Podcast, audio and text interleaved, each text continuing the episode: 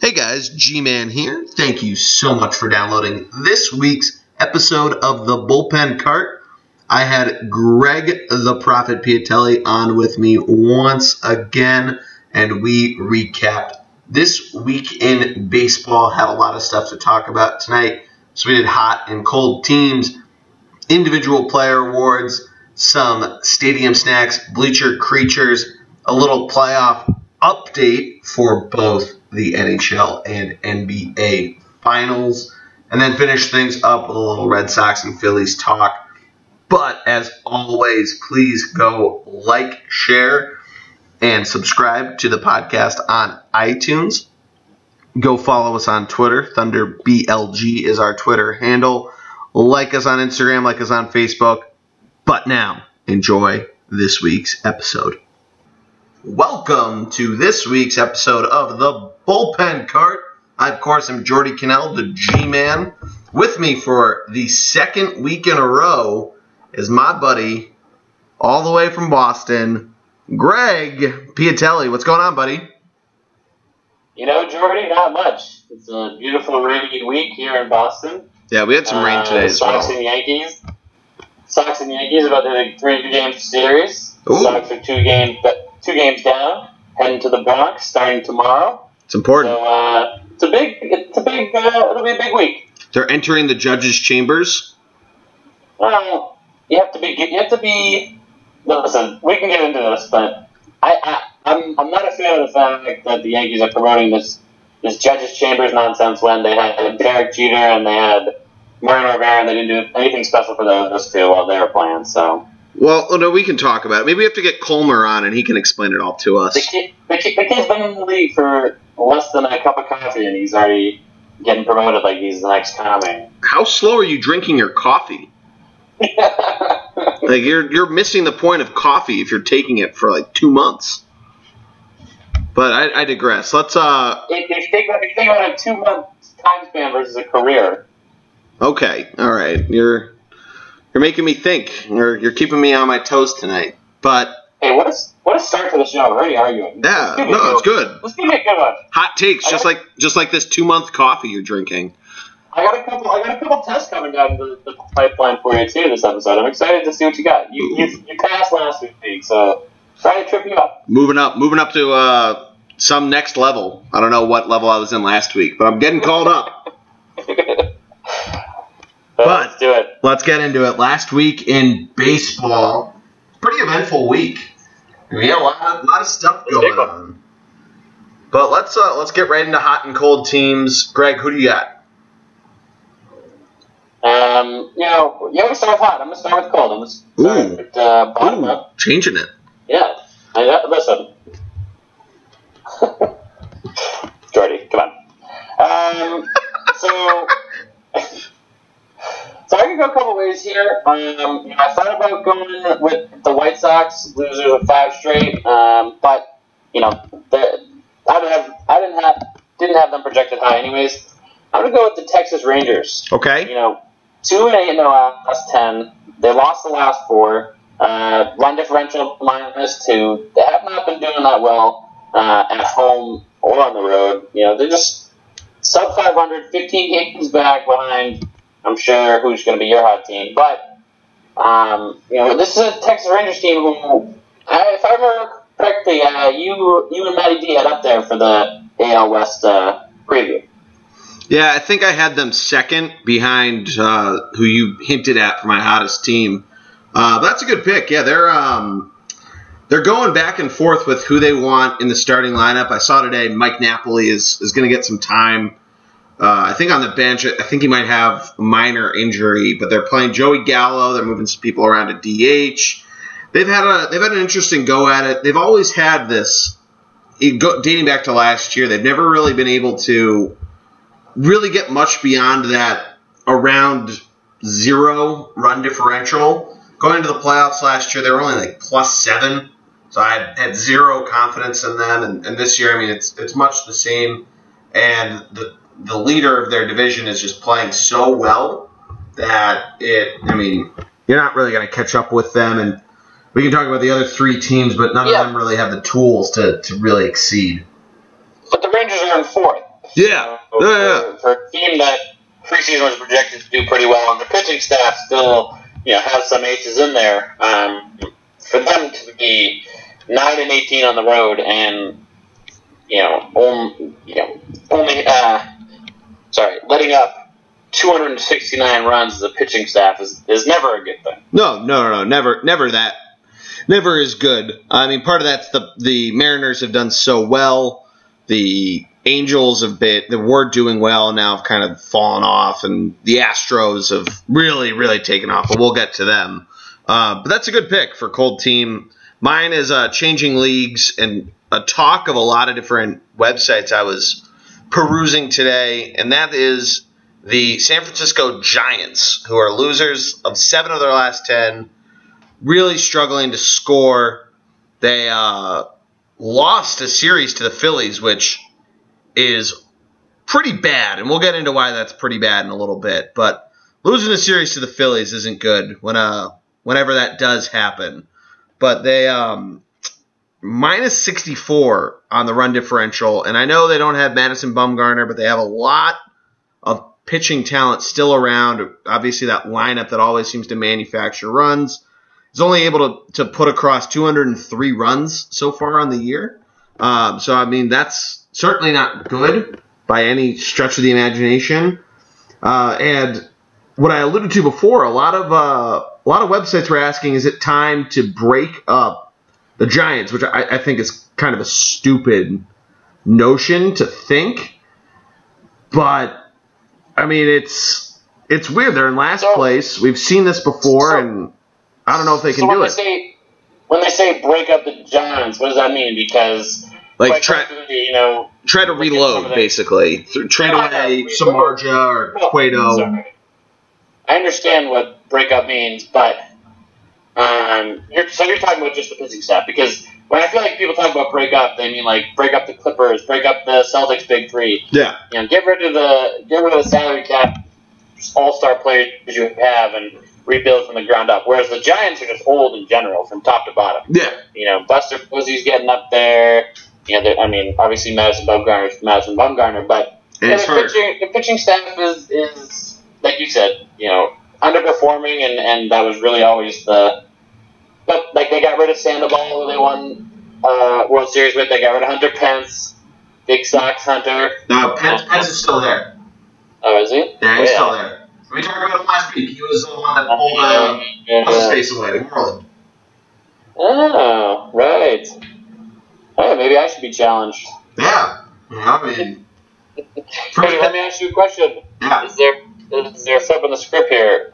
There's two teams that have scored less runs. Uh, can you name them without without googling it? Well, one of them is the team that's in fourth place in the ALS, that's the Padres. Uh, the other one I need to uh, take a look at, and admittedly I'm, I'm doing so, and that's the Royals, who we've talked about them before. They really have struggled, and a lot of those names in that, that run factory that they won the World Series with two years ago, some of them have gotten away, others just aren't performing. Mike Moustakas really being one of those guys. Um, but, I mean, they're all. So, so I guess my my point is, which is why I brought this team up, the Royals, Yeah. is if you're going to break up any team or any core, wouldn't you think it's a team that has underperformed in the last two years? Yeah, you want. Yeah, I get what you're saying. You want more sustained terribleness, I guess, is what you're looking for, rather than just a bad start. I mean, there's always the joke of the the Giants do terribly in odd numbered years, so this just could be that. That next year they're destined to get back into the playoffs and either win the World Series or lose to the World Series winner, like they did last year. But or no, they actually they lost to the Mets, didn't they? Um, but no, they lost to the Cubs. But um, yeah, I mean, I, I agree with you. I don't think it's nearly that time to to start trading away people and and reload. Yeah, I think people are so quick to jump to notions and things like that, but uh, let's digress. Yeah, let's digress. Let's let's uh go to the top. Like you said, we're going bottom top this week. I'll start, and you alluded to this before. The Houston Astros are my hottest team of the week. Uh, they're a lot of people's number one teams in power rankings, winners of ten straight. Uh, so those for those of you doing math at home, that's winners of ten of their last ten. the only team with a triple digit positive run differential at plus 102, and they have one of the best pitching staffs in baseball, and that's led by Dallas Keuchel, who uh, is looking like the 2015 Cy Young Award winner of a couple years ago. Yeah, there's no doubt. And that team, full of young talent, and, and you know, it almost reminds me of the Royals team a couple years ago, who just they just seem geared for uh, a nice little three, four year run here. Yeah, for sure. Yeah, and I mean, what they're doing, it's funny. There was a Sports Illustrated article that came out maybe three years ago that, that said, like, your 2019 World Series, or maybe not that far out, but 2018 World Series champions, the Houston Astros, when they first called up Springer, when they first called up Altuve, and all of those guys.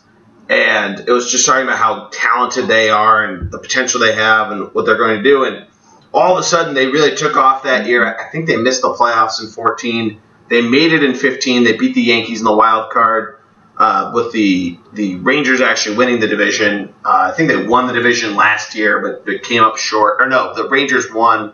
They came up short of the wild card, uh, which is a little bit of a bummer. But they, they kind of played to their age, which you can't really blame them. But now they're really starting to come into those, you know, real start of their prime years. All of them are, and like you kind of and like you said, it's it's kind of like the Royals. They all came up together, and they're all playing together and taking kind of that Yankee concept of a core four or a core however many you want to give it. Because uh, you have other guys on that team like Evan Gattis that are there. You now have veteran leadership like Carlos Beltran on that team. And the rest of that pitching staff that we're not even talking about that's just pitching lights out.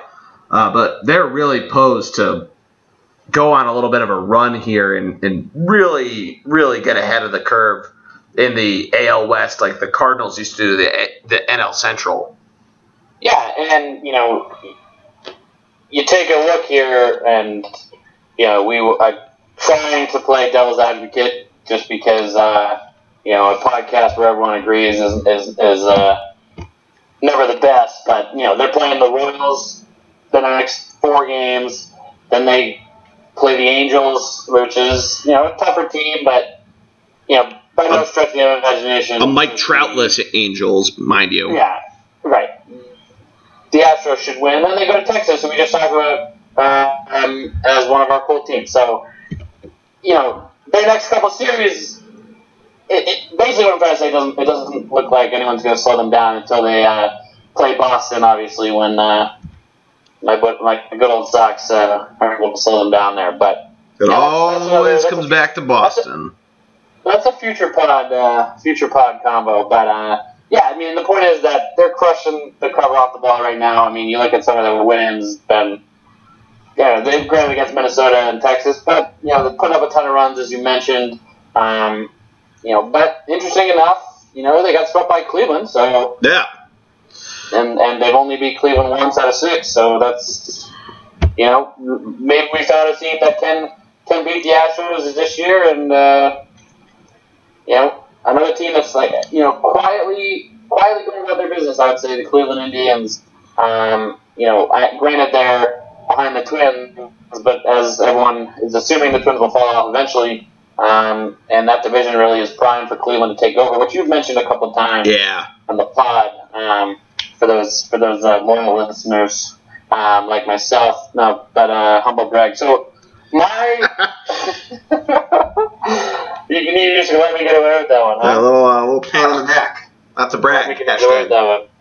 My, uh, my hot team of the week, um, you know, I, it's hard to pick against the Astros, and I'll give you the Astros, but I'm going with the Miami Marlins. That's a good pick. You know, they uh, won eight of the last ten, had a no hitter. Um, you know, and well, they're still below 500 and in a division where the Nationals are probably already running away with it. Yeah. Um, they certainly are making some noise and starting to string string some things together. And uh, you know, if they can pitch lights out and they're starting to hit the ball, so you know, there's there is a team there that uh, you know, if I remember at least, you uh, you had them pretty high, and you I had them were pretty three. excited for them, and Yeah. I think I think they're starting to take shape to that uh, that team that everyone was looking forward to watching. Yeah, I had them three, and that was assuming the Mets were going to be really good, and we've all seen what ha- what has happened to the New York Mets. But the real keys to them, like you said, the, the no no helps out a lot, and uh, Yeah. we'll- talk about Cueto in a little bit. But they really are getting what they've paid for from Stanton and Marcell Ozuna, who's a really really underappreciated outfielder in that Miami outfield, and it's mainly because he's playing with Stanton. But that team, Dee Gordon's always been great. He steals a lot of bases despite all the PED talk. I mean, that that, that team's really getting it going, and I think if you re- you can get Stanton killing the ball like he has been, that's just dangerous. Yeah, and, and like I said, you know, there it could be a far cry from the you know from the NL East, but now that teams are starting to move away from some divisional play, uh, moving into June, July, it's I think I think they're primed and they're set up here for a nice little run at the wild card. You know, they're not that far off from some of the wild card teams, um, and you know, I think it's I think it's needless to say, I think for me, that's why I picked them as a hot team because if they can play like this and they can continue to go on the path they're going on, then I think uh, it could be could could make things interesting there. Not only the East, but the National League uh, wild card. Yeah, that's actually a really good take, uh, especially with the Mets not playing very well and all the injuries they've been battling, and just really the crazy start that the league has been on. Uh, you know, with the, the Braves actually Yeah. playing pretty well, um, and the Cubs being where they've been, they're starting to get it together. The Brewers are still hanging around. The Cardinals haven't really taken off like you might have wanted them to. The Diamondbacks and the Rockies are still hanging around. It, it'll be interesting to see how everything shakes out as, like you said, we get into that more interdivisional and interleague play. For sure. Yeah. I'm excited for it, and uh, but again, you know, it's hard to hard to pass up the the uh, ten wins in a row Houston Astros. Yeah. Um, Had to take it. At the same time, yeah, I mean, yeah, yeah. Anyways, But before, before we get into player awards, like we said at the top of the show, there's a lot of stuff that happened this weekend. One, which I think is pretty necessary to lead off with, is Albert Pujols popping his 600th home run. Which you always forget this, and, and I think I've heard the stat before, but there are more people who have walked on the moon than have hit 600 home runs in, in baseball. Which, when you think about how oh, long, Wow, like yeah. how long the home run has been tracked. Like Babe, Babe Ruth hit 714 home runs before one person walked on the moon.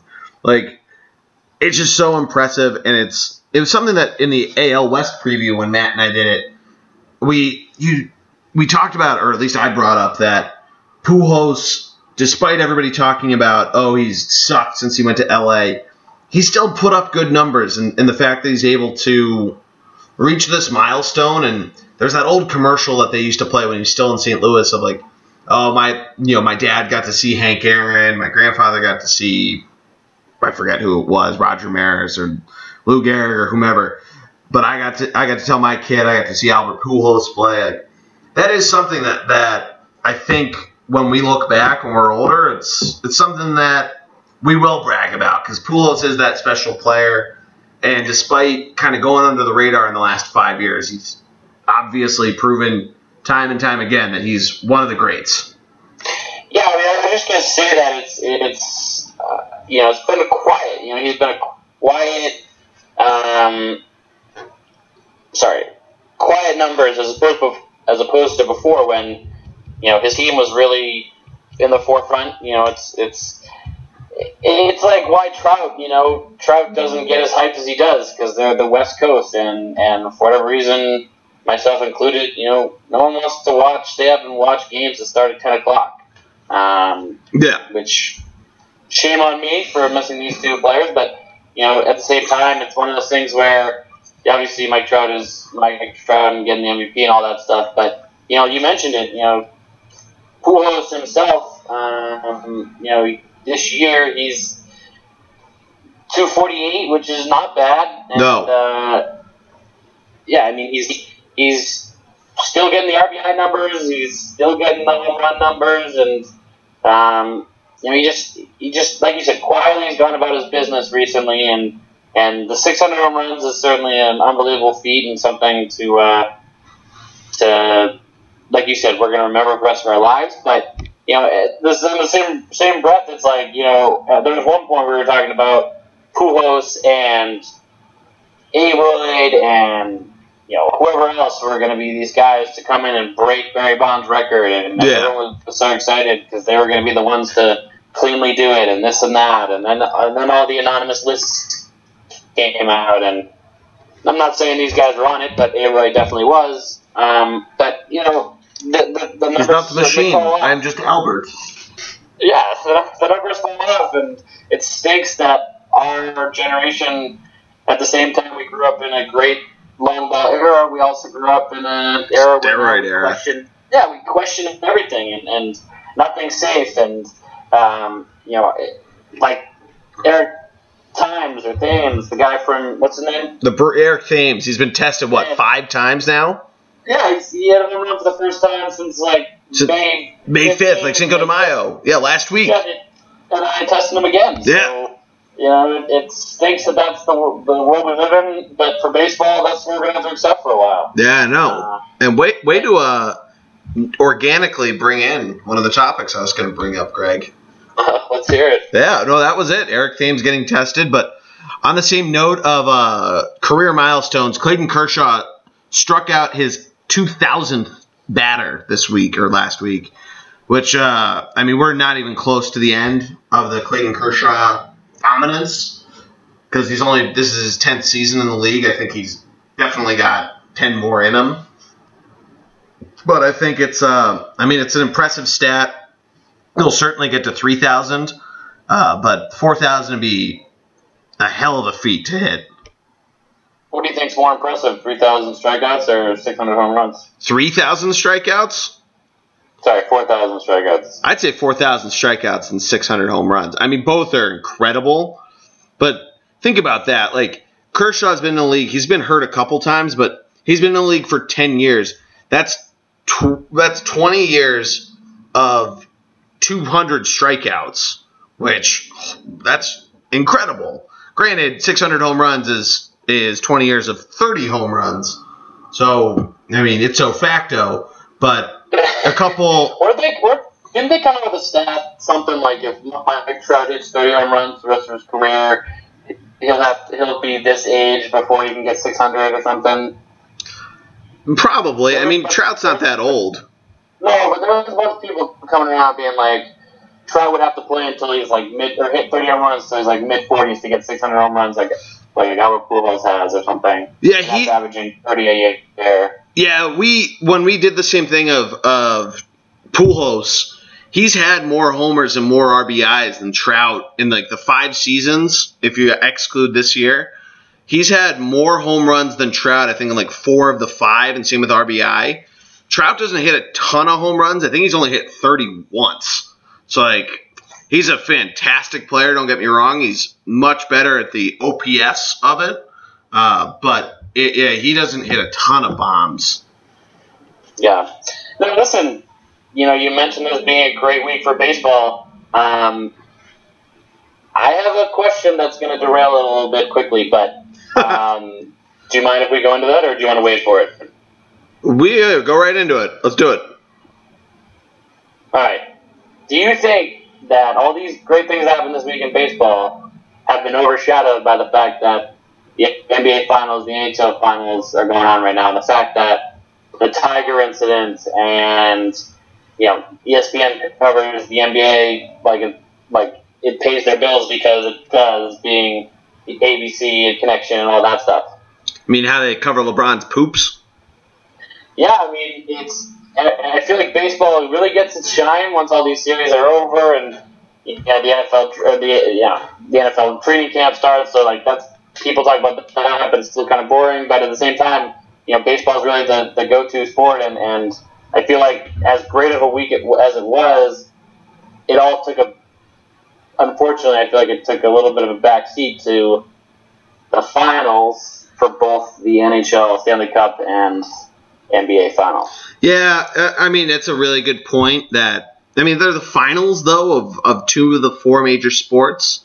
Uh, so I mean you, you almost have to think it would anyway.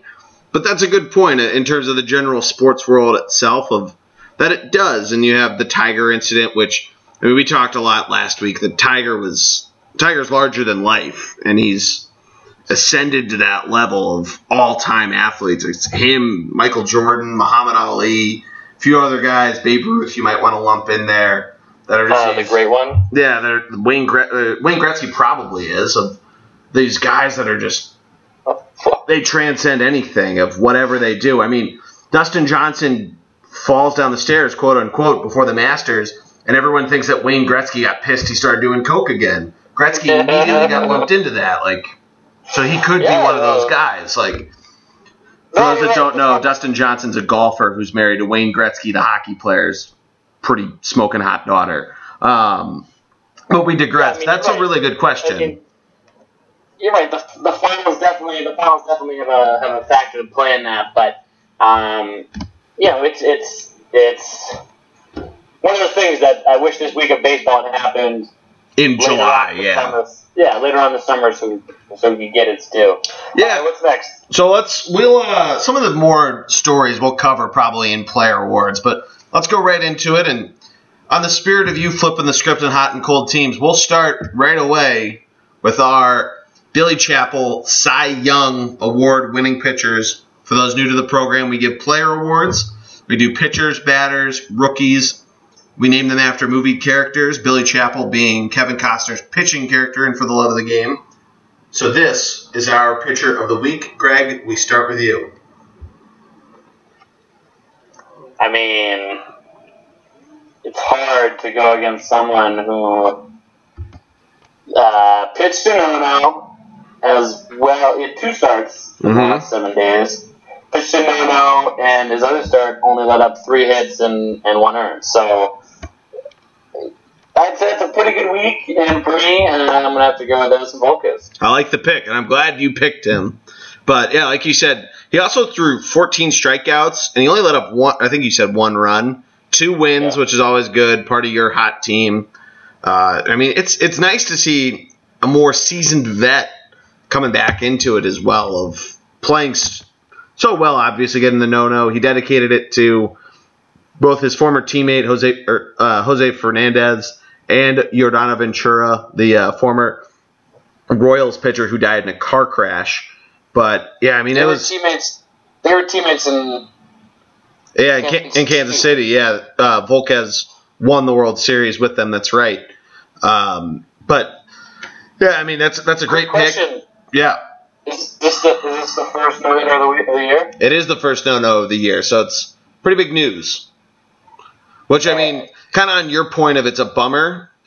At the same time, in, in this era of pitching dominance in the post-steroid era, we'll probably see a few more as the summer heats up, especially as some teams start to uh, fade off.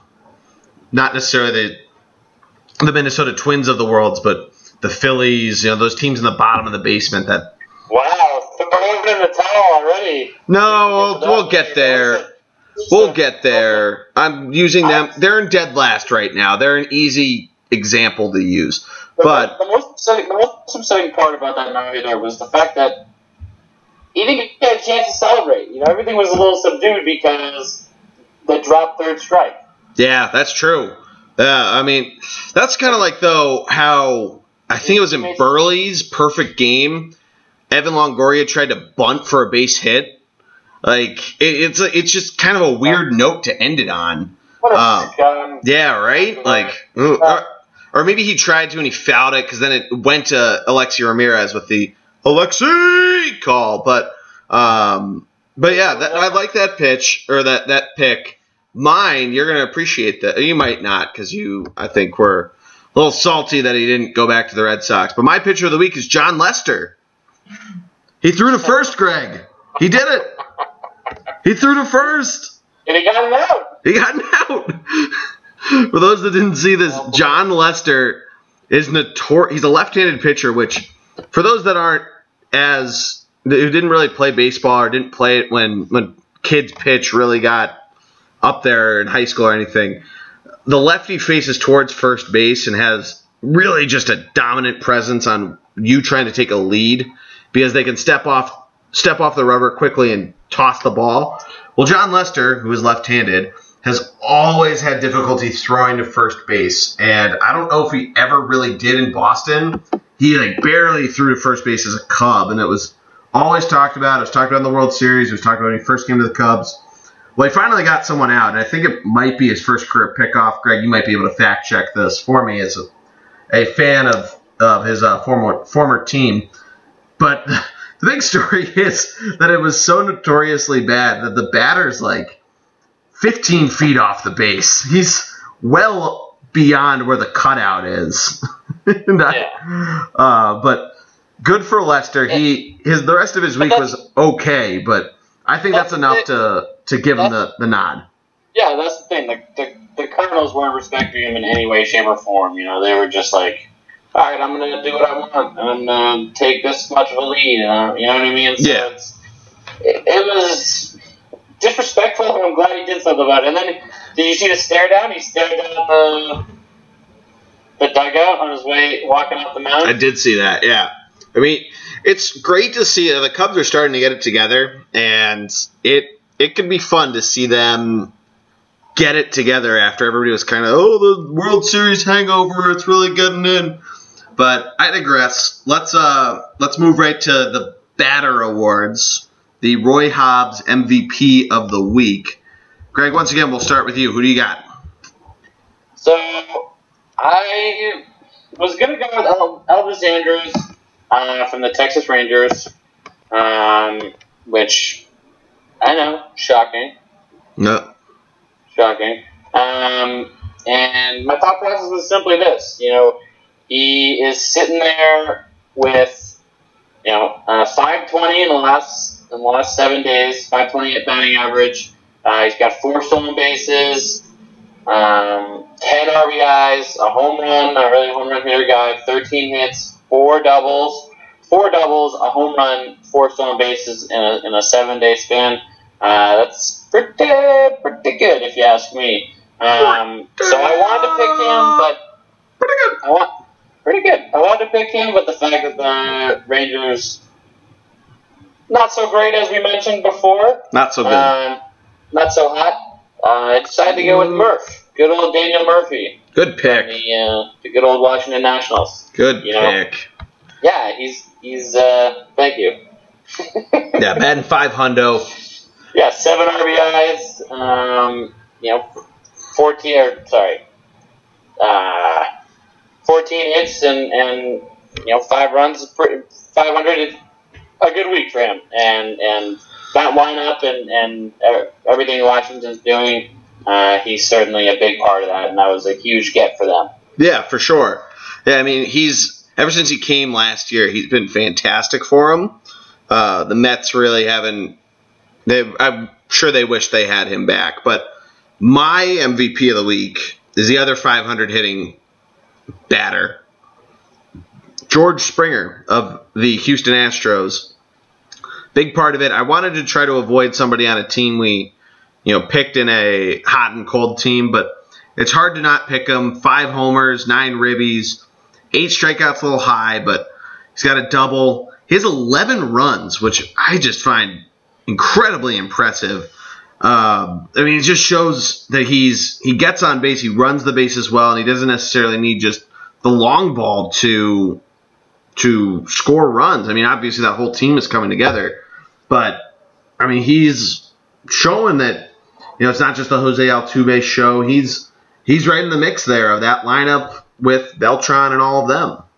Yeah, no, and and you know, definitely a name that you know you wouldn't expect, but at the same time, uh, you know, I think you hit the nail on the head. You know, he he can definitely produce, manufacture, and create his own his runs with his speed. Certainly, um, is he their leadoff? He is. Oh, hey, tested. There's there's the second test of the night. Gets it. And Bam. He's part of a, he's part of a he's part of a pretty good outfield they got. Oh yeah. I mean, uh, they got rid of that. Um, they got rid of that little. Uh, what's that thing? The little hill right in center field. Yeah, the the hill that they uh they modeled after Fenway. I'm surprised you're talking down on the hill. I forget what it was called. I'm just gonna say this: Fenway doesn't have a hill on it. But They u- I think it was before the monster got built. You know, Uh, I'm sure at some point they did, but there's a reason why they got away with it. And any uh, new ballpark built, which Minute Maid Park is fairly new, uh, shouldn't should should have been smarter than than to build something like that. they're honoring the traditions, Greg. Let's let's not make fun of them for being Oh, historians. There's no making fun of. It's more of uh, questioning their decisions. You know, you can you can certainly question someone's decision. I guess so. You're being a little. Uh, I think you're being a little judgmental, in my opinion. But Hey, listen, you're allowed to. Uh, yeah, we're all entitled to our own opinions. But, here's the thing, Jordy. Yeah. They got rid of it because they saw the error in their ways. Okay. All right. You know, Did they, did they make uh, did they make the field shorter? Was that what they did out there, or did they? I think they just I think they just dug it out and just flatten it? flattened it. Yeah. Uh, I don't think they brought it in or anything. They still have the wall and all that. It's not like the Mets who had to bring in Citi Field. Is that a fact? Are you saying that's a fact? Yeah, they built it and it was too deep, so they No. brought it. Oh, sorry, I was talking about the uh, Astros. I'm almost positive they flattened it out. Um, missed. but the Mets, I know, brought their fence in, and now there's like a path where the where the extra length used to be. That's impressive. I didn't know they did all that. That's uh, that's that's good knowledge. Yeah, you know. That's why you're the expert. Yeah, I I, uh, I pay attention a little bit. Love it. Yeah. Love it. It's great. But Moving on. moving on, let's go right into rookies of the week. Henry Rowengartner from the all-time classic Rookie of the Year. Well, uh, we'll start with me. I'll go with my rookie first. I'm gonna go with Ben Gamel of the Oh, of the Seattle Mariners, who is also batting 500. He uh, did not hit for the cycle this week. He only he was a home run shy, double, triple. So his slugging percentage is in the 600s. But similarly, six uh, six runs on his 13 hits, a double, a triple, two ribbies, a couple walks, some strikeouts, but that's okay. That Seattle team, like we mentioned before, is seven and three in their last ten. Gamel's certainly doing his part there. And uh, I mean that that Seattle team's starting to make their way back. Mitch Haniger came back, who's also a rookie. Uh, they're I mean they're really just missing the king, and they could be right in a position to, to battle for a wild card spot. yeah, no, I love that pick, and and you know we mentioned the Mariners earlier, and as a team that uh, that, as you said, you know, came into the year with high expectations. Hopefully, hopefully that's uh, that continues. Yeah, absolutely. Greg, who do you got? So I got a, a pitcher from the Mets, Robert Gsellman. ooh, ooh. Uh, yeah, he's also a rookie. Uh, Obviously. rookie of the week, six four, uh, little guy. Last seven days, he's uh, two starts. Um, only allowed ten hits, eleven strikeouts, three earned run, but his ERA is a two point one nine uh, with a one point one four WHIP. Um, you know, it, he's struggled this year, certainly to say the least, and his career hasn't been great. However, you know, the last seven days, the last two starts, he uh, put some put put some quality starts together, and hopefully this can help uh, strengthen the Mets' uh, starting rotation until their big guns are able to uh, come back from injury or find their way again. Yeah, that'd be nice. I mean, that's a really good pick. Uh, he's definitely a guy that uh, I've seen uh, in terms of just looking at the Mets and what's been going on with them, but definitely something where I think people, if you don't really pay a lot of attention, whether or not you're somebody that, that just turns on baseball once the finals end or, or what have you, but that's something where you might not pay attention to, to the Mets because they have all the injuries, and you probably saw that on SportsCenter or wherever you consume your sports. Uh, but he's definitely somebody to keep an eye out for because that pitching staff is still pretty good, uh, or they will, they should be once they're all healthy. But a great pick. But let's um, Yeah. we're gonna we're gonna skip. So wait, wait, wait, wait, wait. I have another one. Oh, bonus. So I get on. I, last week I mentioned it too. I get on. I get on the fact that you're the bullpen card. You don't have a lot of bullpen guys. You don't talk about any bullpen guys.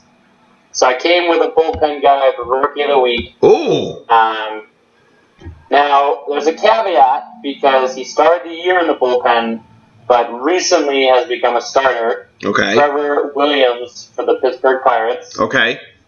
still listed as a relief pitcher, but you know recently has been a starter, as I mentioned, last four or five starts. Um, but you know this week alone, he 13 innings pitched, two wins. Um, he was he went uh, sorry a 1.38 E- ERA, which is pretty good, and a 1.00 WHIP. So.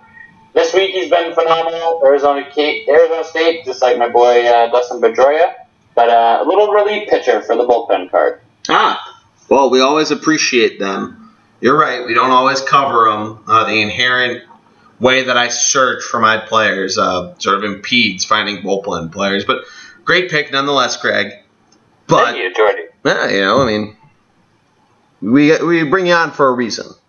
hey, by the way, let's skip the farm. This is your idea, but I love it. Yeah, we're gonna skip the farm this week. Uh, Want to move love it. We had so much to talk about with what happened last week. We want to conserve time. Want to get Yeah, right. We Want to get yeah, we went long. You and I went long last week because we're a bunch of we're a bunch of chatty Cathys. So Yeah, I mean, it's always nice to have you on. We're never sure when it's going to happen. You know, I mean, again, you know, so glad we have you two weeks in a row, but who knows? I mean, hopefully soon. Let's not let's not get ahead of ourselves. But let's go right into the Go ahead. uh, yeah. let's go right into the fan favorite section section, the stadium snacks and, and Greg, I tweeted it out on the Thunderblog's Twitter account, but it's a solemn one for me. What is the uh, Thunderblog Twitter account handle? It is Thunder Blig, Thunder BLG, no O, like Thunderblog, but no O. Um, so go check that out if you don't follow us already. Uh, doing pretty well in the Twitter game, you know, not to brag, but uh, you know, get some I like retweets. Yeah, yeah, we get some retweets. But um, my stadium snack for this week, and you might need to find one a, a happy one, Greg. But mine is a little sad. Greg, are you familiar with Turkey Hill ice cream? give it to me. Good. I don't know. So it's a local local ice cream brand. I don't know. You've come to Pennsylvania a few times. I don't know if you ever had it. Local ice cream brand. They have all these different flavors. They um for different teams they have different team specific flavors. They have touchdown Sunday for the Eagles. I'm not sure if they have one for the Flyers or the Sixers for that matter, but one that I always look forward to every summer is graham cracker flavored ice cream. That's graham cracker, some caramel. Uh, it's called Philly's Graham Slam, and it was it was always great. You mix it with a little cookie dough, and it's mm, it's on point. But today, Turkey Hill announced they're taking it away. No more Graham Slam. Wow. I'm, I'm pretty depressed, Greg. Any reason? Did they announce? Uh, I don't know. I really don't know. I mean, Greg, when you used to go down to Phillies games, there'd be a Turkey Hill tent every once in a while, and they'd give you a free little pint of Turkey Hill ice cream, of a little Graham Slam. You eat it while you're waiting to get go through the security line. And Ah. oh, I mean, nobody. That's delicious. It's great. It's caramel and graham cracker. It's like a s'more in your. It's like a frozen s'more.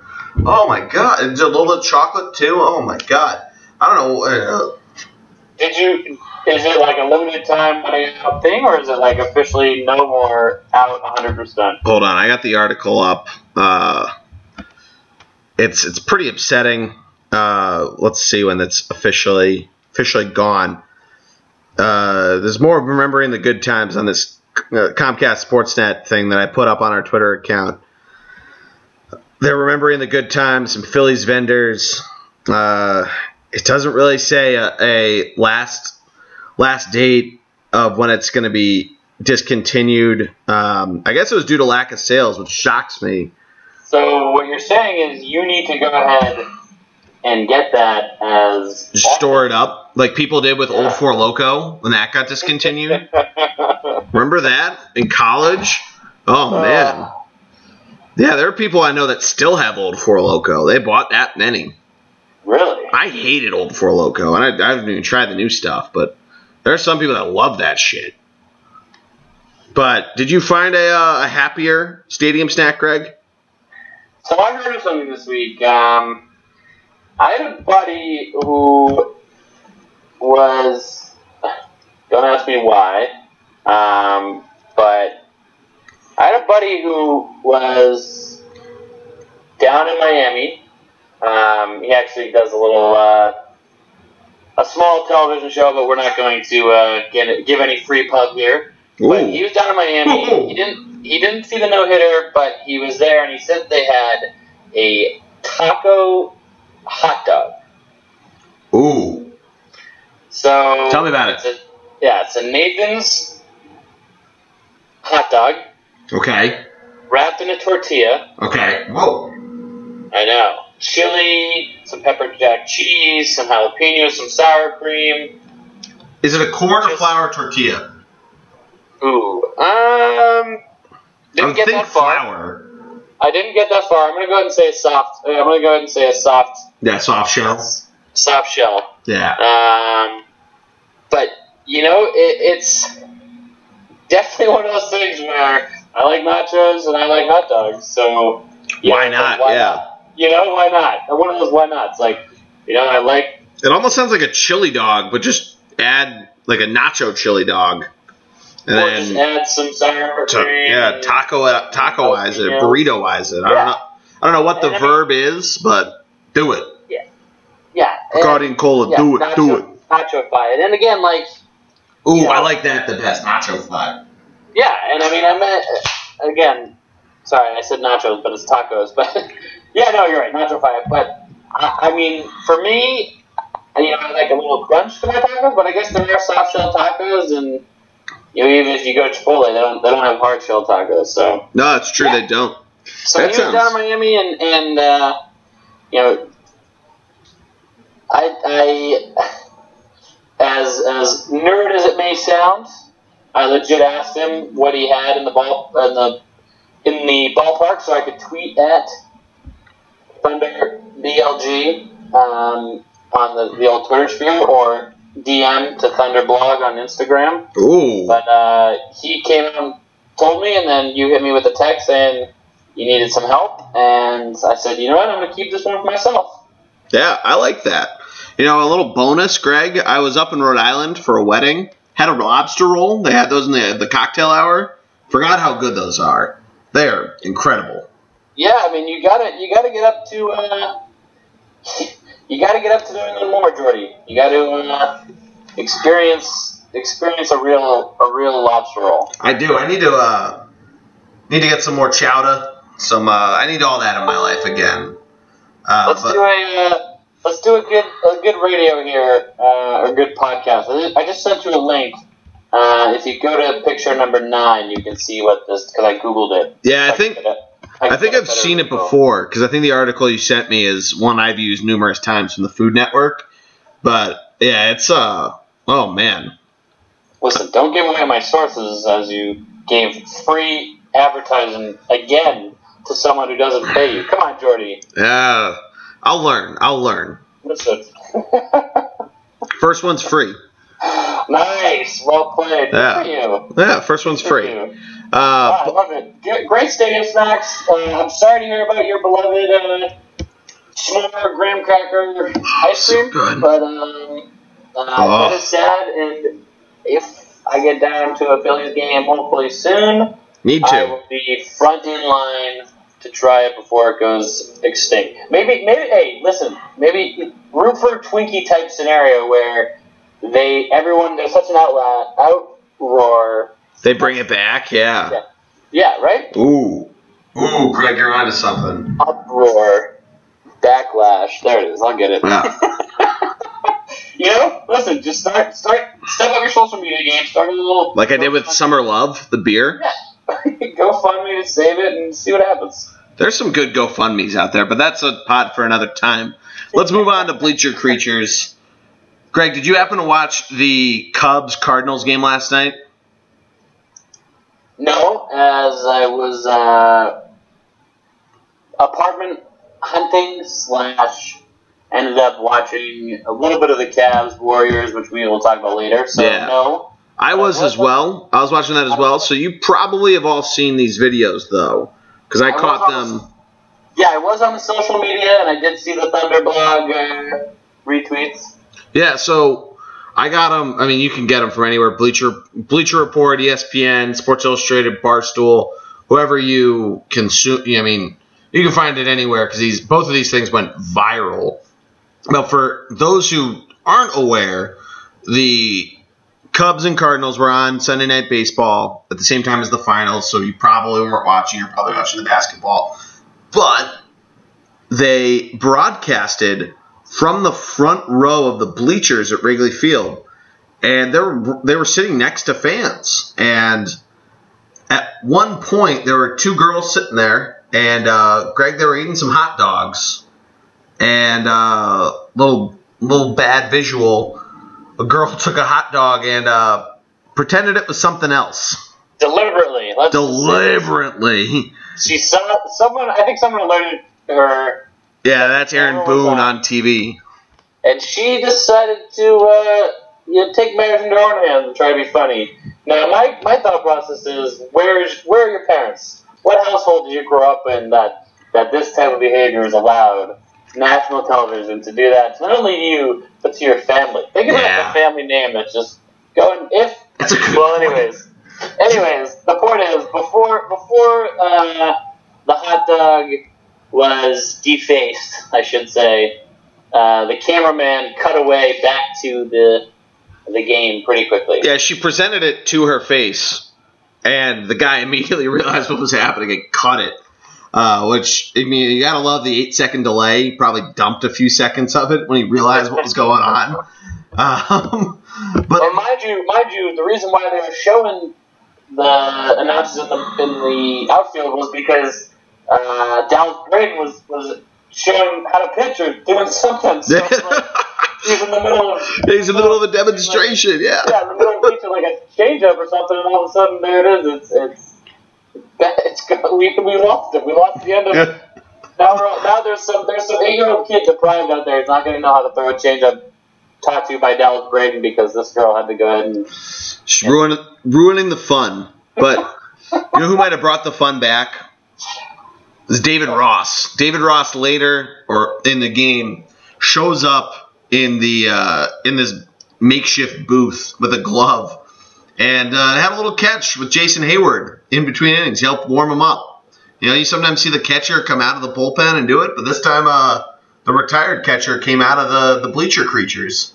yeah. How was his arm? It was pretty good. It looked like he was stretching in between a couple throws, but like it looked like he was just chucking it. Little uh, little wrist flick, not really going all the way, all the way cocking his arm back. I mean, he was. I mean, granted, he had like, you know, however tall the the fences at Wrigley to uh, to throw downhill, so he had a little bit of that. But I mean, he So he still got it. here's another challenge that uh, was a part of my part of my challenge questions for you. How many World Series rings does uh, David Ross have? Two. That's it. Was he on the 07 Red Sox team? I know he was I'm not 13. And. I know he was Yeah, 13 and 16. So, so here's my thing about David Ross. Yeah. He's been getting a ton of attention uh, and gaining a lot of popularity recently, and obviously, Dancing with the Stars, man. yeah, well respected around the league. But you know, he won the he won the World Series for the Red Sox, and you know he wasn't getting as much love then. You know, where is where, why why now the Cubs did he get so much love? I understand the Red Sox are considered winners now, and they're not as much as an in the dumps team as the Cubs and even the Red Sox before 04 were. But uh, David Ross was well respected, well well liked throughout uh, Boston, New England, and I'm glad that he's getting some publicity out in Chicago and, and the rest of the world. And I think you hit the nail on the head. Dancing with the Stars really is the reason for this recent popularity. I'm sure it is. I mean, uh, from me paying attention to it through uh, Third and Girl, shout out to her. Yeah, I mean, she does Dancing with the Stars coverage and watches the show, but she, he, uh, not she, David Ross beat out. What's Third and Girl? Third and Girl is uh, my lovely girlfriend Emily, who's sitting next to me working on one of her posts for The Bachelorette. Uh, it's her blog. She covers reality TV, a little bit of the Sixers. She's a season ticket holder for the team. Uh, some clothes, books, movies. It's good stuff. Uh, go check it out if you're a girl and into that kind of stuff. Uh, Whoa, third- why do you have to be? Why do you have to be a girl and into that stuff? well, why you don't I- have to be a girl. I read it. I'm a dude. Why can't I be myself and be into that stuff? It's pretty heavy female focus, but if you're into, but if you go check it out, you can determine it for yourself. The Bachelorette posts are pretty good. You don't have to be a female to check that out. The non-reality TV posts are probably more female oriented. Uh, Listen, they have, they have they have huge bachelor and bachelorette parties now that a lot of uh, adults, male and female, go to, and people place bets, mainly males, on the bachelor bachelorette. oh, it's fun. Uh, do you not? It's fun. I'm not really a big betting guy, however. Uh, Oh, Greg, you gotta wet the beak. so, what are you going to give us after that uh, free pub and uh, plug that you gave? Are you even going to give us the URL to find this uh, wonderful blog? literally third and girl all words dot com uh so not so t-h-i-r-d-a-n-d girl dot com uh, she's chuckling as you are uh, as we're watching the hockey game here Is that a girl with a U or an I? no it's with an i we're uh it's classy classy stuff here You didn't spell out girl, so how are we supposed to know? Yeah, you're right. You're right. All right. Yeah, and fuck you too. Uh, but what was I saying? Yeah. So yeah, he back to David Ross on Dancing with the Stars. He uh, single-handedly beat Simone Biles. Uh, she she what she had So he didn't have a dance partner? He single-handedly did it with no dance partner? no he had a partner, but Simone Biles had like perfect scores for like a bunch of weeks and then fell into bad luck. Because she's a gymnast. She should have perfect scores. Yeah, I mean, I don't know. I mean, there's all, all the smiling does win you gold medals, so the Yas queens of the internet were all excited. I mean, that's my talking Dancing with the Stars. Um, on. the what? I said moving on. Moving on. So, it sounded like you were trying to make some catchphrase. Uh, but let's uh, well quickly because I thought you were going to pick the Red Sox as your hot team. Let's get some hometown talk really quick. We'll start with you, Greg. What's your thought on the Red Sox? Listen, last week I refrained from picking the Red Sox as my hot team, even though I should have. Yeah. Um, but I didn't want to seem like a homer. And this week they they went up just over 500. But the point is that uh, we mentioned it a little bit earlier. They're two games down, heading to the Bronx for a three-game series starting tomorrow night. Um, you know, actually, I guess tonight, Tuesday night, because I doubt anyone will listen. So Tuesday night, Yeah, this is getting got- dropped after midnight. Most Yes. games will be done. So they got uh, Tanaka for the Yankees versus Pomeranz, and Drew Pomeranz has not been great. However, the last two starts, He's he looked good the last couple starts. He's been phenomenal. Uh, Porcello, who hasn't been Cy Young form, but going up against Sabathia, and then David Price, who in two starts has been phenomenal in his first two starts back uh, versus Pineda, Pine Tar Pineda. Um, Oh yeah, remember that? I do. That's why I brought it up. Uh, oh, I'm so mean. But- Saying it, saying it to the fans, Greg. uh, so yeah, so if those that don't know, Michael Pineda, Yankee pitcher, uh, tried to blend some pine tar with his neck to make it seem like it was natural. And when the uh, Red Sox called him on it, and the and the umpire came out to look at it, he was like, "What? That's nothing," and touched his neck, like, "See, that's nothing." So basically, he was taking the pine tar, which is like a grippy substance, and using it to direct the ball where he wanted. Um, anyways, the point is, the Red Sox have uh, four games or three games on the road, down two. Uh, so you know they could either gain a lot of ground and they could take the lead, or they could come away um, one game back or four games down. So six games or five games down. So big series here. Um, you know, the Yankees. Just gonna say it. I was right all along, and this is exactly what I wanted from uh, the at least the very first preview. Uh, you can go back and listen to it Episode Uh, one uh, of the bullpen uh, card. on the bullpen card on the iTunes. Yeah. uh, or the SoundCloud. You Yeah. can hear my take. I said Yankees will be second. You and you and uh, Stevie G laughed in my face. Um, Yeah, I was I was doubting. this is exactly why it's great because you know, granted it's June, but the fact that we have a meaningful Yankees Red Sox game, um, Thursday night baseball for one of the games, but a meaningful Yankees Red Sox series. Um, Yankees in first, Red Sox in second, two games down, three games set.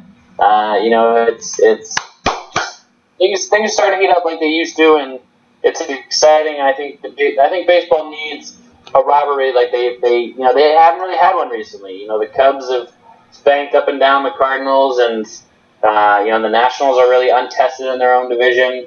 They don't really have a rival. Yeah, and the, and the Mets the Mets are rivals with everyone but the Nationals for some reason. Um, Yeah, I mean the the the Nationals and the Marlins just kind of hang out. It's really the the rivalry is the Phillies, Braves, and, and Mets, and yeah. yeah, that's really all it is in that division. But I agree with you. The the baseball's better when the Yankees and the Red Sox just hate each other. Yeah, and there needs to be a big rival in, in every you know every every every sport is a rival, and and basketball unfortunately was uh, Warriors Cavs, which we'll talk about. But like you know every every sport needs a rival in order for people to get excited about it, to get gassed up, juiced about it.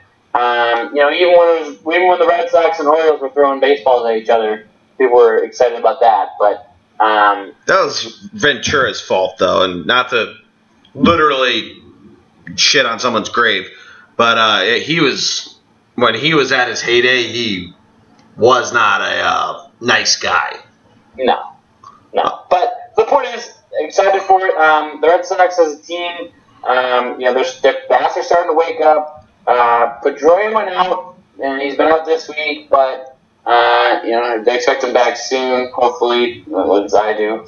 Um, uh, I want to say he's on the seven day deal, maybe, but they're not worried. I'm not worried. No big deal. Xander Bogaerts is starting to starting to hit the ball like he, he used to. Yeah, he's a big uh, batting average guy and uh, just crushes double like he owns them. Yeah. Mookie Betts is starting to hit some homers, leading the team in home runs and RBIs.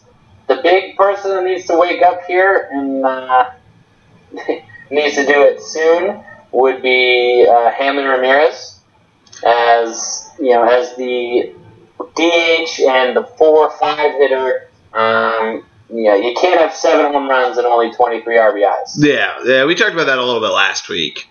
Yeah, but Yeah. he definitely needs to step it up.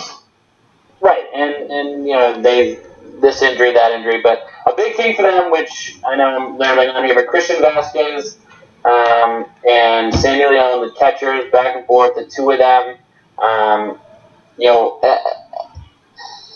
Uh, they're, they're, they were mentioning this on a, one of the recent um, television broadcasts, which is why I bring it up. But the two of them, uh, the both catchers, they rotate catchers right now. Uh, they said on, on the broadcast that um, no team has ever really won with a platoon of catchers. So at some point, hopefully one of the two of them will step up. But for now, you know, they've played just about the same amount of games.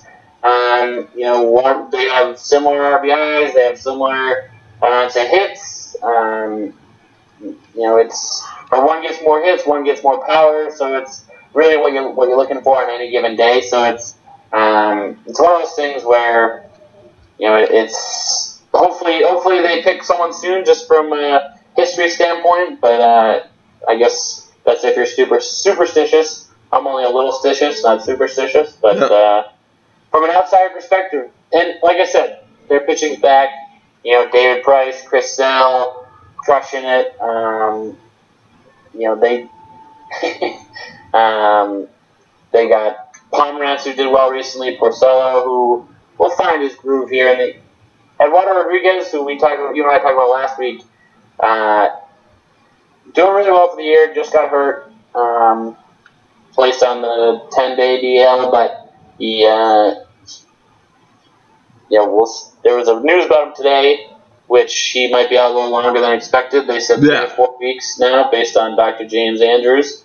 Um, so the point is that they're starting pitching. Well, still injured is starting to come back and looking good and strong. Kimbrel still the best reliever in the game, um, or closer in the game, I should say. I'm excited for it. I'm excited for the team. They're starting to find their stride. Uh, still, still waiting for them to find an identity. As you know, great teams that win have an identity, and uh, they need to find one. But you know, they're playing small now. They've start they switched their game around. They've they've started to steal and bunt and hit for hit and runs and do all that stuff. Go for Yeah. walks. So I know I'm rambling on, but I think it's a it's a things are starting to get a little optimistic here in Boston. What a time to be alive, as they say. Sorry, that was a long ramble, huh? No, that's all right. I want to ask you a question though, because I found from a lot of my friends that are Red Sox fans, they all really are negative on David Price, and and at least from an outsider's perspective, he only really did shitty at the start of last year, and then he was hurt at the start of this year. So what's the deal? Why why do the collective of the Boston people I know just not like this guy? Is it because he is getting paid so much and he should be lights out all the time, like what Sale's doing, or, or what's the deal? Yeah, so it's a combo of that. Uh, a combo of that plus, you know, he came in. You know, you got to remember the circumstances he came in. You know, the team doing really well. They wanted him to do better, and Ortiz his last couple of years and paying, getting paid all his money, and they underperformed. Well, it was just Um, it was just last year. Or is he been? Is this his third year with the team? And then you turn around and. Sorry, I completely missed that question. You said it was his third year with the team? Is it his third year? It's his second year, right? Or is it his third? No, yeah, this is his second. Okay. Yeah, yeah, that's what I thought. Sorry, But- continue. Um, Ortiz's last year. Yeah. the uh, the big thing here with him is Mm.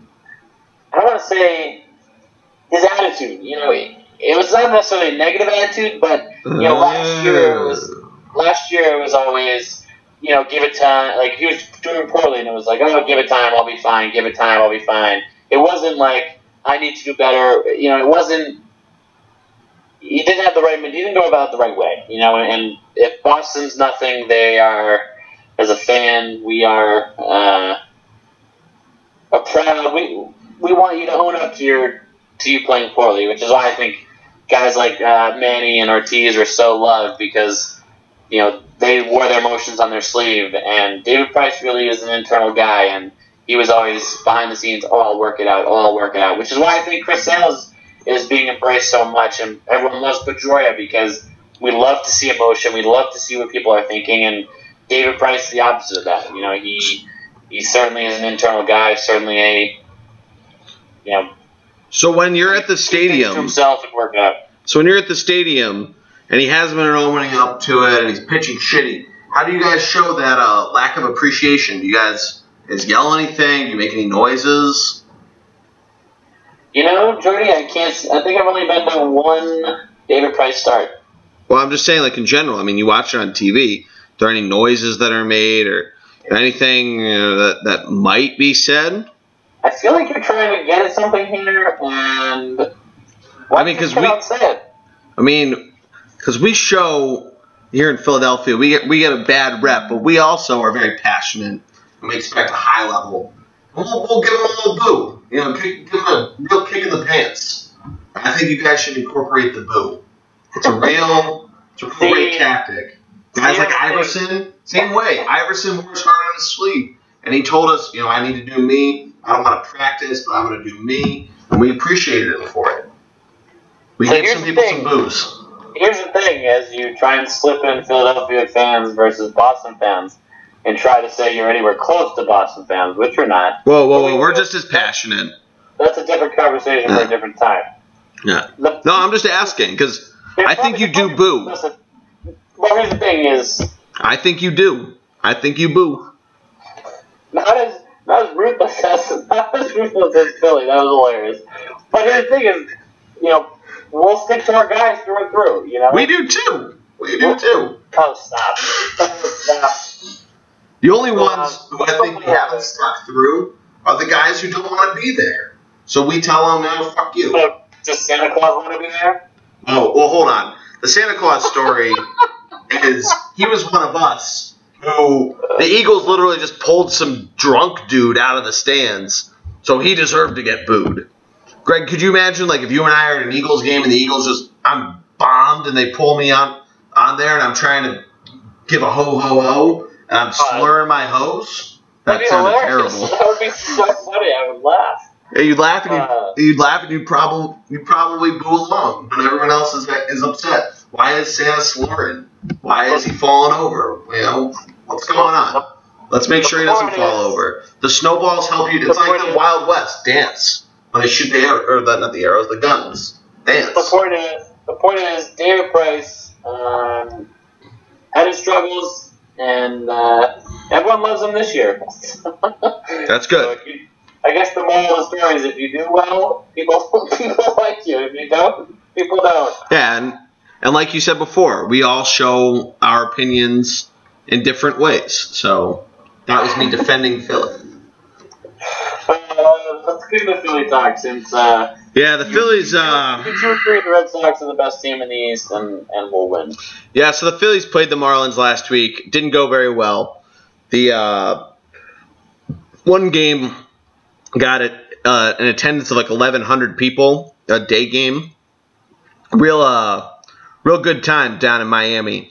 Um, but I found this really interesting. They played the the Giants, like we talked about, at home this past weekend, and they won. Um, but yeah, I mean, they won the series, uh, which we'll get into why that's a big deal in a second. But then they go back down to Atlanta, which, I mean, why wouldn't you just go Miami, Atlanta, back to Philly? I mean, that makes zero economic sense. But that's a question for another day. We can ask the, the scheduling lady at some point about that. Um, you've never seen that? There's like a husband and wife that make the MLB schedule. It's a really cool story. Google it. Um, but yeah, the the Phillies lose game one of that series, as you might think, against a, a giant team, regardless if they're struggling or not. Because like we've talked about, the pitching isn't there. They're, I mean, the starters are almost non-existent, except for Listen, when. let's not let's not let's not under they didn't just lose game one. Let's not uh, let's not let's not pretend like they, they just lost game one willy nilly like a close five to three game. Yeah, I mean, the game, at least Saturday and Sunday, went the Yeah. opposite way, and Give, listen, if you're gonna give the good, give the bad. man, you're really pouring it on, aren't you? Yeah, they got blanked ten nothing. They got mercy ruled as they did the day before uh, in that 1,100 person game in Miami. I mean, it's been pretty bad, Greg. And Jerad Eickhoff is supposed to be this number one starter. He's 0 6, and it's. I think that's the bottom. It's funny because they started out so well. And it quote so you- well. It's not. It's not last year. This point last year, It they're like, to show you that you can't judge things based on April because in May no, they were bad. Well, here's the big thing about them winning against the the winning a series against the Giants, which Ben Lively made his major league debut, won his first game. That's all great. They have a wild game yesterday, which I was driving home from Rhode Island and I was catching the, the ESPN alerts as I was on my way back. Um, but them winning a series, they had lost 10 straight series, which they hadn't done since FDR was president. like, that's, oh, Jesus. Um, I mean, thankfully that streak has been broken, and, and right now at least they're getting up to a a good start against the Braves. They're up 11-4 in the ninth inning. Um, Listen, June. June is a uh, June's a good month for Philly. The Phillies compared to May, I'll tell you that. Are you yeah, I mean, they're playing the. I wouldn't necessarily say that. They're playing the Cardinals twice. They play the Diamondbacks twice. They play the Red Sox next I'm week. Which, talking about. I'm talking about the fact that they started out May absolutely brutally. Yeah, they had a couple long losing streaks. I mean, you're right.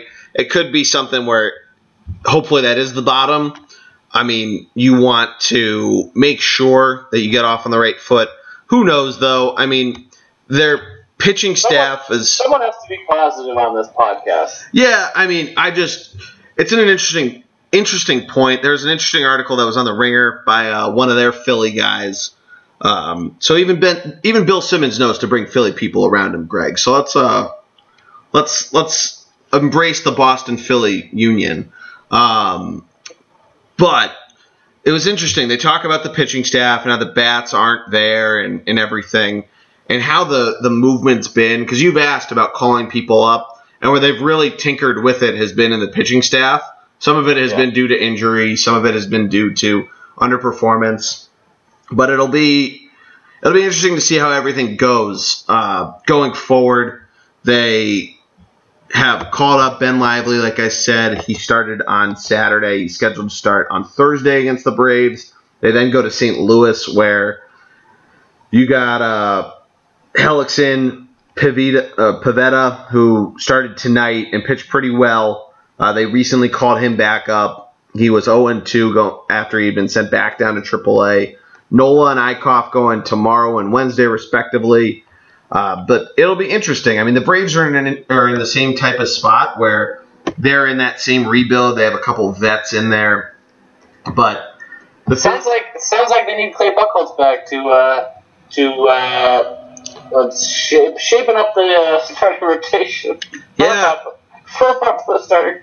Yeah, I mean, I had been pretty positive on him. I know, like, he's kind of the butt of the jokes of how he played last year, but I thought at least him going to the National League, facing only eight real batters, and being a vet with a young rotation, he would have that value to the team. Uh, but obviously, he didn't. He got hurt and is likely out for the year.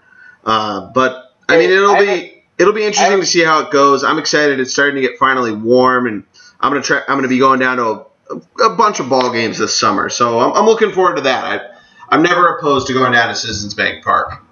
I have a quick question for you. Sure, fire away. So the Phillies are what twenty and what? Uh, they have not won, or they're going to. If they win tonight, which it looks like they're going to, they'll be 20 and 35. They will be twenty, or they or they'll be twenty-one and thirty-five. No, they will be if they win. They're currently at 19 wins. Yesterday's they're win, 15, They're fifteen games under five hundred. assuming this game holds up, yes. Okay. So you got two guys in Cesar Hernandez and Aaron Acer, who is German. You got two guys on the team. Two guys. That's it. It's pronounced Altherr for one, but I'm glad you pointed out the German. But continue.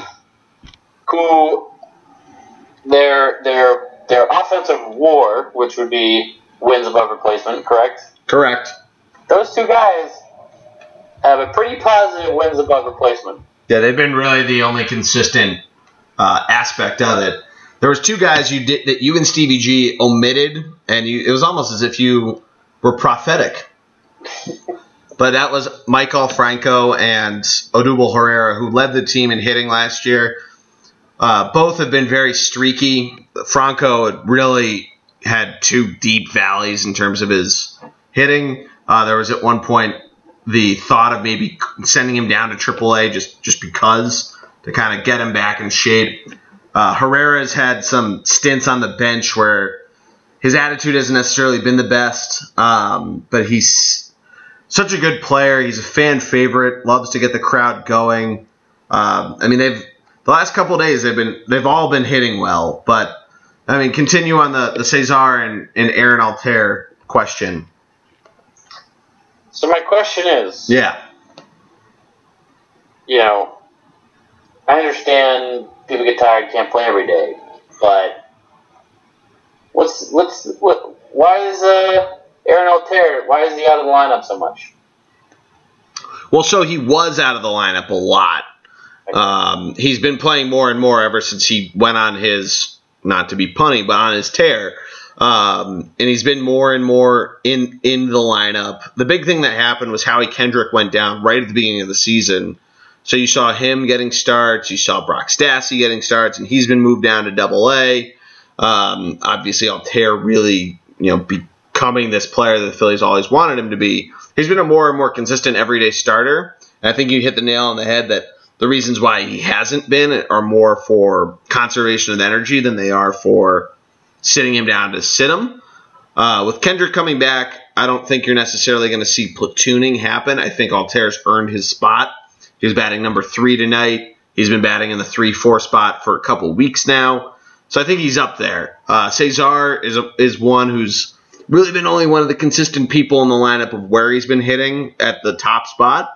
Uh, Odubel Herrera, as I as I mentioned, has been pretty streaky. He's Does moved. anybody, does anybody on the team have an uglier swing than Odubel Herrera? Yeah, it's a it's a pretty ugly swing. On the uh, flip side of it, Altherr's swing. Have you seen that? No. It is gorgeous. Great Is it? swing. Oh yeah, great swing. Well, Um, Duval Herrera kind of reminds me of Jose Reyes without being as. Uh, Yeah, it was uh, scumbaggy. For those that don't know that, just Google Jose Reyes. But um, no, yeah, you're right. He he's very much in that same way, kind of that flashy attitude. Both Hispanic players, um, but he I mean, steals a lot of bases. Good fielder, uh, outfielder versus infielder, but. Yeah, he's, he's fun to watch. A ton of fun. If they can get it going, the bats might be able to put some more runs across the board and maybe get some confidence in the uh, into into the pitcher's wind in, the, So- in their sails. you know, doing some research for this pod because last week I was pretty, uh, pretty uh, on the outside looking in in terms of once the Philly start, talk started coming around, just like you with the Red Sox tonight. Um, you just got called out on your own podcast, but Yeah, you know, the, uh, it happens. the up the middle guys, the middle infield, pretty impressive. Yeah, yeah. They uh, Cesar is the second baseman. He's done very well. Freddie's a good fielder, and it's he started off the year pretty cold in both the bat and in the field. He had a couple errors in that first series against Cincinnati, but he's always been consistently good uh, since then. His bats come on and off similarly to Franco, where he can put power numbers across the board, and he he should be their two hitter. Uh, it's interesting now that Herrera's being up is up and down, and Altherr's coming on. So if if all you know all things are going well, you might even want to put him in maybe the five spot, the the spot. Um, he's batting eighth, even with uh, just like with the Red Sox, the Phillies are platooning their catchers with Aaron Knapp getting more and more play, uh, and he he had a pretty good game tonight against the Braves. Um, but it's it's interesting how Pete Mackanin's been constructing his lineups, even with moving players back and forth. Tommy Joseph was somebody a lot of people were calling for his head, and he's done really well. He batted four tonight and showed why he should be. He had a He's a good manager.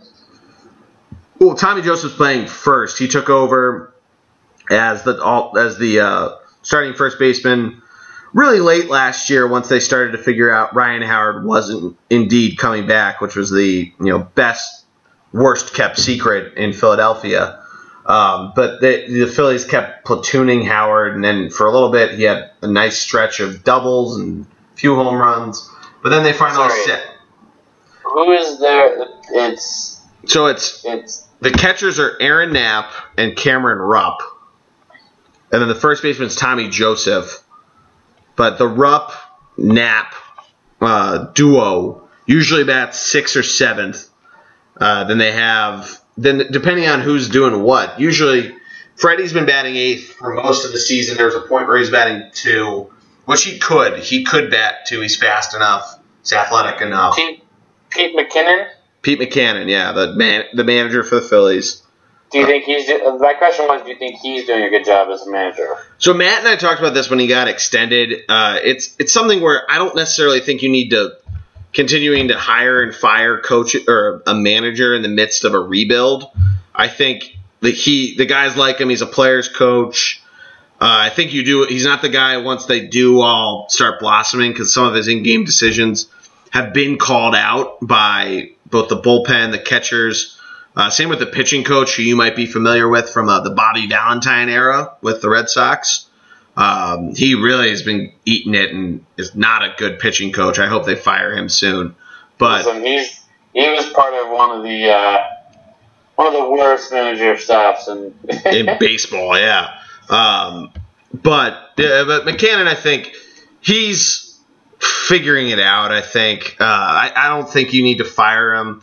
He could be doing better. He could be doing a lot worse. And like and like you said, like I'm being negative, they're in last right now, but I think this is the bottom. I think they can really dig themselves out. The Braves are in a similar spot as the Phillies, and, and we saw tonight they did well against them. The Phillies over the Braves, I should say. Uh, so I, I think the future is still bright, and it's uh you know it's it's going forward, and it's it'll be exciting to watch as they uh, they they slowly dig themselves out. And they always got that Comcast money. Love it. Always got. There's always money in the banana stand. Oh yeah, quite literally. Uh, and I, I was talking Phillies. Let's move on. Let's do it. Let's uh we'll wrap things up by quickly looking at our predictions for the Stanley Cup Finals and the NBA. Greg, you want to start with basketball or hockey this week? Um, is the hockey game over yet? Yeah, it just ended. Let's talk hockey. Let's talk hockey. The Predators won Game Four tonight, four to one, and uh, as I was eyeing up and down, I would say pretty handily the Predators once again outplayed the Penguins. And it's nice to see that this game is knotted back at 2 2, and it's finally tied. Uh, Greg, what have you what have been your thoughts so far on the series? Um, well, quite frankly, I felt that the series could be three to one Nashville if that uh, offsides call from Game One uh, there's that goal from the first goal of this series. Yeah. PK Subban. For those who don't know, With a rocket. rocket from the point, but uh, got called back because there's a questionable offside call whether the guy who went outside whether his toe was up the ice or not. Um, the series could be easily be three one Nashville, um, simply because you know they played that one three one that kind of trap style, which for those who know hockey, one forward, uh, four checks, three sort of clog the middle, and one defense back. So it's it's slows the game down and takes the puck out of some of the superstars on the Penguins. Uh, you know, takes off their stick. But my prediction was, I said I'm rooting for Nashville in six, but I think reality will be Penguins in seven. And it certainly is shaping up to be uh, minimum six games series uh, already. Obviously, it is. That's what it is right now. But it's shaping up to be my prediction of Penguins in seven. Uh, at the end of the day, I just don't. Uh, Pittsburgh fans are pretty, as you know, uh, pretty prideful people, and the fact that they're being called out and shown up by the Nashville fans, I think they're going to come out in Game Five uh, on a mission. Yeah, I mean, not to really get on the hockey team that I hate the most, but Pittsburgh fans in general, you're right. They're very prideful and they get very defensive on these sort of things. Uh, I was with a few at this wedding before Game Three even started, and they were incredibly confident that they could close it out in five. Which, good luck there. Uh, not happening now, but I feel pretty confident in in Preds in six, which I had picked.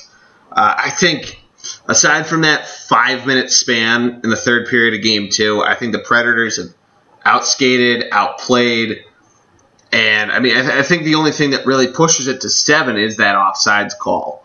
I think it's almost, I wouldn't say it's a lock, but it's a really high opportunity for the Penguins to win on, I believe the next game is Thursday for game five in Pittsburgh. Uh, yeah, I mean that makes sense, right? Yeah, I mean it's it'll be yeah because they're taking a page out of basketball a little extra rest for the travel day. Just for the travel day. Just for the but, travel day. Um, But yeah, I think uh, I think it'll be interesting to see how that goes down. Because if the Predators come out flying or Rinne stays hot, because now the big thing that a lot of those Penguins fans I was hanging out with on Saturday at this wedding, they were harping on the fact that Rinne can't play the Pens well. They almost forgot that you know they almost outplayed them, and they were harping on the shots in Game One. But now he's won two games. He's looking like the Rinne that carried them to the final. Yeah, and it helps the fact that he has that defensive core in front of him that has just been unbelievable all playoff long, and it's amazing that this this national team, despite losing two of their top forwards and well, I guess now one of them because Fisher's back, but he's still not 100. percent Despite despite those injuries, they're still you know putting up huge numbers. Oh yeah. Um, in terms of goals and things like that. But yeah, listen, I'm feeling confident about my pick. You're feeling confident about your pick again. Um, I kind of took the soft route and I said I'm rooting for Predators in six. So I want to see them lift the cup on their home ice. But uh, my prediction, which I'm going to stick to as a man of uh, a real man of his word from Boston, Pens in seven. Uh, I think it's going to happen. But uh, I think Game Five is going to be huge. If if the Pen, if the Predators win Game Five, um, Yeah, lock it up. that that game six at home with that that environment is going to be something something amazing to see. Um, but yeah, that's talking hockey. Yeah, I mean, to quickly close it up to kind of hammer your point home, the Preds scored the first goal, and they had to review it because of uh, it could have potentially been goaltender interference, but it, once you see the replay, it wasn't. And those Preds fans, they've shown it on all the different forms of social media of doing the Murray, Murray, you suck chant. Uh, that Mm. sounds like us at a Berkshire hockey game. Uh, but the only way that they even tied it up going into the first intermission was because Sidney Crosby is one of the best players in the world. He literally took the puck over, something that we talk about more in basketball with the Jordan LeBron argument, with Kevin Durant, what he's been doing, and we'll get to that in a second. He literally took it over, carries the puck down on a breakaway, and he doesn't even fake Rinne out. He just he just used his pure talent to score that goal and tie it up. And not even that was enough to carry the momentum into the period and carry it into the next period, I should say, and and try to chip away at it. That crowd is just unreal. Yeah, and I mean Crosby is certainly showing how good he is, um, which we all knew. Yeah, Not a surprise, but at the same time, it's like what LeBron and KD are doing. You know, you know they're unreal, but the fact that they're able to take it to an even another level is absolutely insane. yeah. Let's move right into the hoops, though. It's 2-0, but it looks like it's a lot worse than 2 or a lot bigger than 2-0 Warriors. I mean, they've blown them out both games. Yesterday seemed like it could be exciting, but the Warriors quickly pulled away. I mean, Greg, what have your what have your big takeaways been in uh, this 2017 finals? Just gonna throw something out there. I said uh, on on the live pod uh, Last week, last Monday night. waves last last Monday night that the Warriors would either sweep or win in five. Um, And you're looking, you're looking, you're sitting pretty right now. yeah, I mean, I, I think this series was built up with a lot of hype, but at the end of the day, it's it rings true what I said before that you know, there's just too much star power, too much talent. I mean, you think about it. You know, KD, LeBron, every superstar, Kyrie, you know, um, sorry, Kyrie and Steph and, and Draymond and Kevin Love, they all checked each other, right? The three on three, they all even each other out. And then Klay, Thom- Klay Thompson, you forget about him, you know. He went off. Superstar. Yeah, he, I mean, that's the thing. It's just, just too much talent on Golden State. You know, you can shut down one or two guys, or you can let everyone go off like last night. I mean, my biggest disappointment in this series is, you know, just the fact that I guess I should be happy, but it, it has the feel of has the feel of an All Star game where it's just people are just Yeah, no defense. Yeah, and, I mean, and it's different because like people are actually trying and making attempt to play deep, but the refs are letting the refs letting let it go, and uh, which is I guess good because you can bump a little bit, but um, it's it, these blowout, these high scoring games, you know, while they're fun and everything, and I like seeing it. It's um, you know, it's like trading baskets. So if you miss a couple threes here and there, you're just gonna get blown out, and that's what's been happening to the Cavs and and you know these Golden State runs that they go on is just too hard to sustain and, and try and keep up with what the, which the Cavs try and do. And my my both my picks are, are looking really good, and uh, I think the Prophet has uh, returned. Yeah, I'd say so. I um of all four picks that we're checking right now, I feel the least confident on my Warriors in six.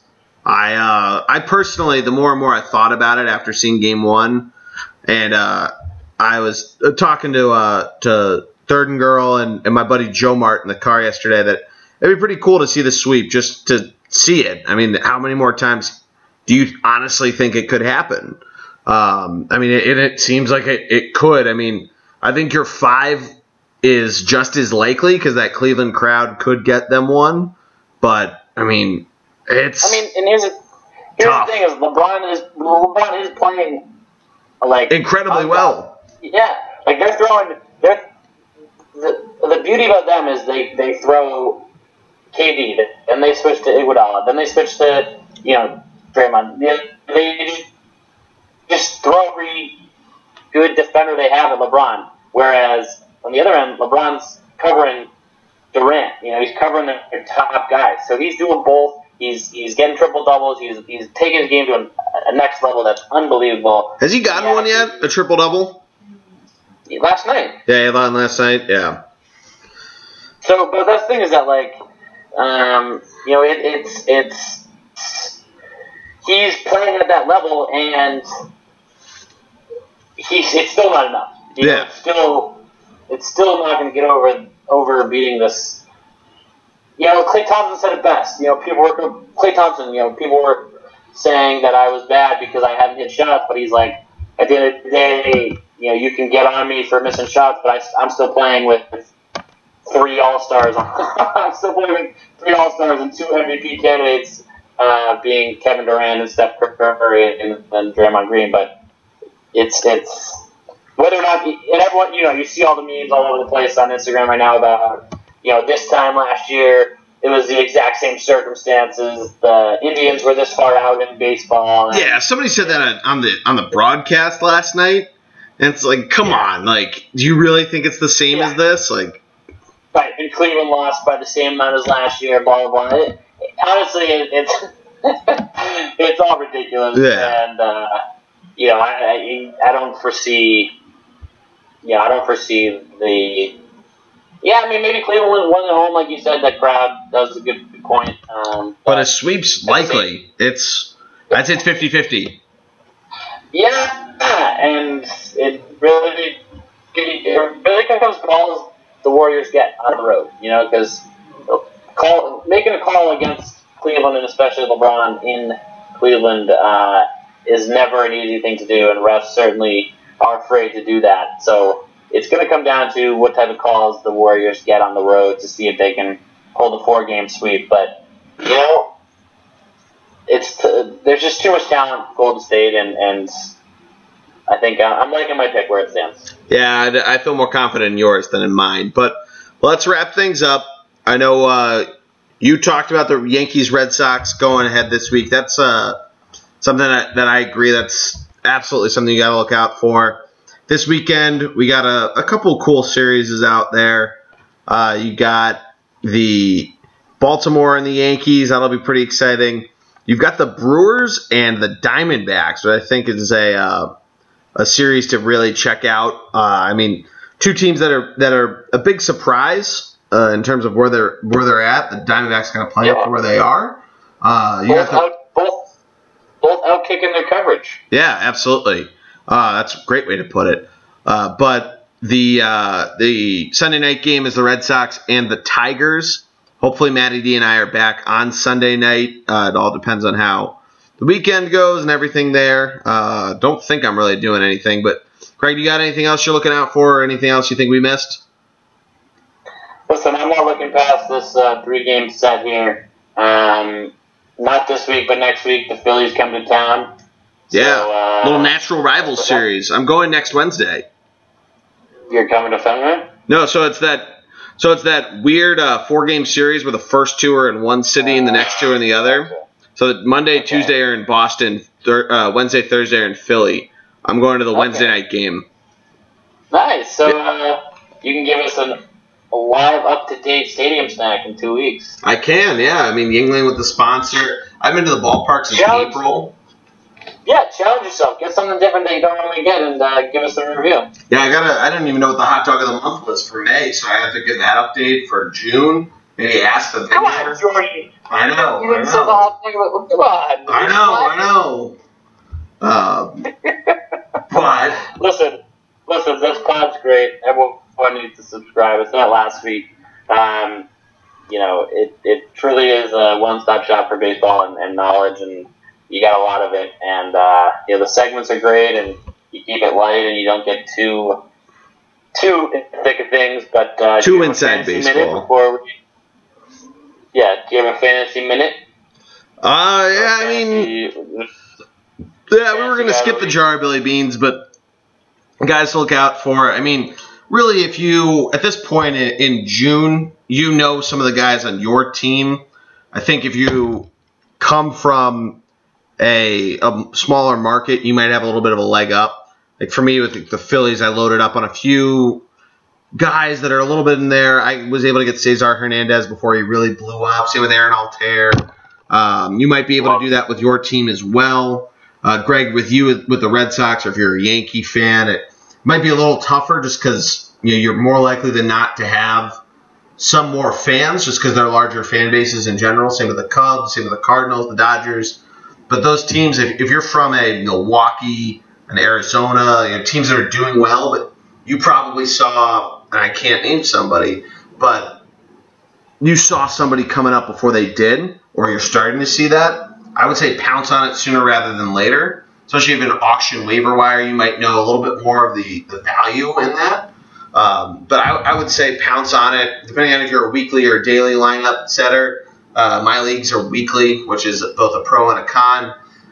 Uh, with Memorial Day last weekend, I actually forgot to set my lineup after a trade, so I did not have a third baseman playing last week, so that kind of stunk. Jordy. Yeah, it wasn't good. I traded for um, traded Josh Donaldson, got some some guys back, uh, which- which is going to work out. It's going to work out pretty well. The guys that I picked up are are going to be good. I got some prospects. It's a keeper league, so that works out. But anyway, to finish up that point, especially on a bullpen and in a year of of players that are getting hurt and ever rotating, uh, you know, back ends of the bullpen you might have that inside track to know who your setup man is, who your closer is.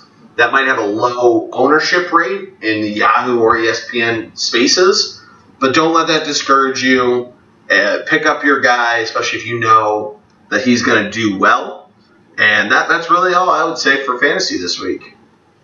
Love it. Listen, that was just a challenge on the spot, and you were able to, to do that right away. Good for you. That's Yeah. impressive. Yeah, I mean, I, I didn't do a t- ton of research. I didn't really add anybody to my league this week, so I didn't have uh, any uh, in, insider tips of who I may or may not have added or who I was looking at. So, no, it was more of a generic response, but I'm glad you were impressed.